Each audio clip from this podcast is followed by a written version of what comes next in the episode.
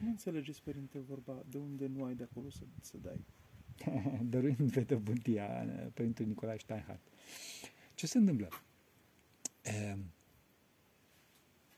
ține puțin și de credință. Ține puțin și de credință. Adică e, trebuie să avem, trebuie să avem conștiința faptului că noi nu putem și nu poți să faci nimic. Toate sunt de la Dumnezeu. Și în clipa care este nevoie de ceva, deci în clipa care Dumnezeu te va pune în situația să dai ceva pe care tu crezi că n-ai, în clipa respectivă trebuie să te silești pe tine, să ceri de la Dumnezeu și să dai treaba respectivă, să dai lucrul respectiv. Pentru în final vei, vei avea și tu. Da, da, da. Asta, da, asta, asta este clasic în cazul, în cazul cele mai mari harisme pe care Dumnezeu o dă cel mai ușor. Speță iubirea. Noi ne gândim la tot felul de harisme de genul ăsta așa mult mai bombastice, mult mai, cum să zic, mai, mai de show, știi, clar vederea, clar, de, cum să spun, înainte vederea, profeții, tot felul de lucruri de genul ăsta, știi. Dar cea mai altă virtute, spune Sfântul Apostol Pavel, nu zic eu, da? este iubirea. Și Dumnezeu dă foarte ușor treaba asta. De ce? Pentru că știe că este esențială pentru noi și mai ales știe că noi, pe noi nu ne interesează treaba asta. Că asta e, da, nu ne interesează, nu ne interesează. Da. Asta e căderea lui Adam. Asta e căderea lui Adam. Pe mine nu mă interesează Dumnezeu care este iubire. Pe mine mă interesează cumva să fiu fericit fără să iubesc. E, și atunci Dumnezeu spune, uite, care te pune într-o situație de a, de a oferi iubire celuilalt. Și tu nu vrei, nu știi, nu poți, n-ai chef și așa mai departe. Trebuie să o faci. Și, și totuși, Trebuie să o faci, trebuie să dai cu capul de pereți, să faci, să iubești cu orice preț, să zici, atot puternice, atot puternice, dăm iubirea ta tot puternică. Și Cain a fost lipsit de iubire, părinte, deși a omorât fratele. Mulțumesc mult. Dar la, tot auzea glasul lui Dumnezeu. Da, dar noi, și noi auzim glasul lui Dumnezeu în conștiința noastră. Trebuie să știi că toți oamenii aud glasul lui Dumnezeu în conștiința lor, dar, dar aud și nu ascultă. Una este auzi și alta este nu asculta, nu? Că acum, de exemplu, se aude un avion sau ce se aude pe sus, dar nu ascult. Înțelegi ce vreau să spun? Nu dau atenție. Mintea mea este îndreptată altundeva. Asta este, asta este marea drama omului incapacitatea lui de a iubi.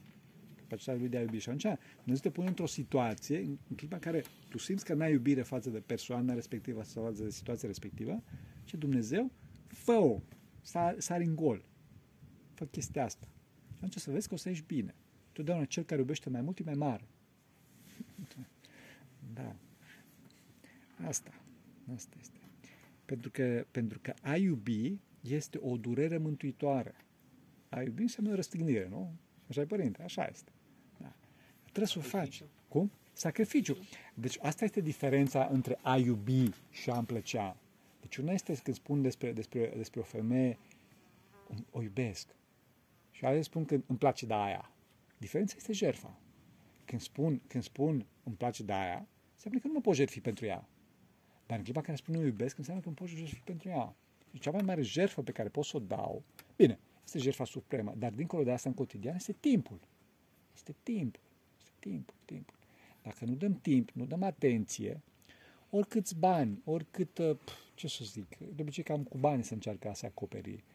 Orice altceva am da, nu e de ajuns. Cel mai mare dar pe care putem să oferim persoanei iubite este prezența noastră. Persoana. Persoana.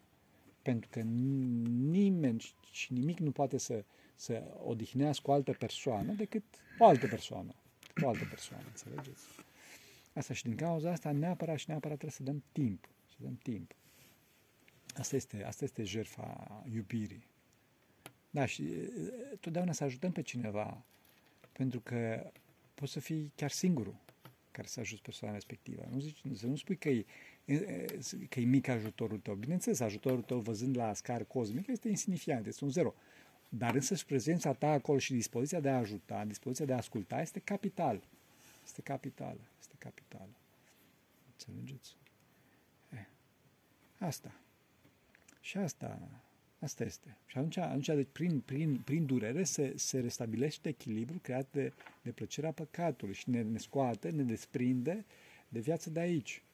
Pentru că în clipa în care murim, trebuie să știți că moartea provoacă o durere foarte mare mai mare sau mai mică. Vedeți că unii mor foarte ușor, alții mor mult mai dificil. De ce? Bineînțeles că există și o durere provocată de spărțirea sufletului de trup, ca uh, fenomen natural. Da? Dar este vorba de iubirea de cele lumești, în principal. Este vorba de iubirea de cele lumești, adică dacă uh, eu iubesc ceva de pe acest pământ, în clipa în care mor, simt ca și cum, despărțirea față de acest lucru, simt ca și cum ar fi un leucoplast care se ia de pe piele da? și mă doare. Dacă iubirea mea de cele lumești este și mai mare, simt ca și cum mi s-ar tăia mâna, mâna. Și dacă iubirea mea este și mai mare față de cele lumești, nu mă pot despărți de ea și asta, este, asta constituie iadul. Deci în funcție de viață fiecare. Bineînțeles, bineînțeles. Deci iadul este alegere. Înțelegeți? Iadul nu este rezultatul unei forțe externe de gen, eu știu, ANAF, DNA sau Dumnezeu mai știe ce fel. Iadul este alegerea mea. Ce iubesc eu. Înțelegeți? Și raiul și iadul e, sunt iubire absolută. Asta doar că ținta acestei iubiri este diferită, total diferită. Total diferită. Înțelegeți? Asta este diferența principală între rai și iad. Este o diferență de stare existențială. Diferență de stare, nu diferență de loc. Este și diferență de loc. Dar principal este diferența de stare existențială. La același har al lui Dumnezeu, care este mult mai intens și în rai și în iad. Dacă în rai am spus că este o stare de totală deschidere față de iubire, față de pace, față de blândețe, față de unitate, întâi de toate, în iad este o stare de total respingere față de asta. Știu, ură. Nu vreau unire cu tine, nu, cine ești tu? Ha, știi tu cine sunt eu, cum spuneam. Ha. Înțelegeți? Și vrea o realitate care nu există și nici nu poate să existe niciodată. Și în veci se gândește la asta. Se mace. Este într-un golț al minții sale care naște gânduri, care naște gânduri, care naște gânduri, gânduri, gânduri. Milioane și milioane de ani.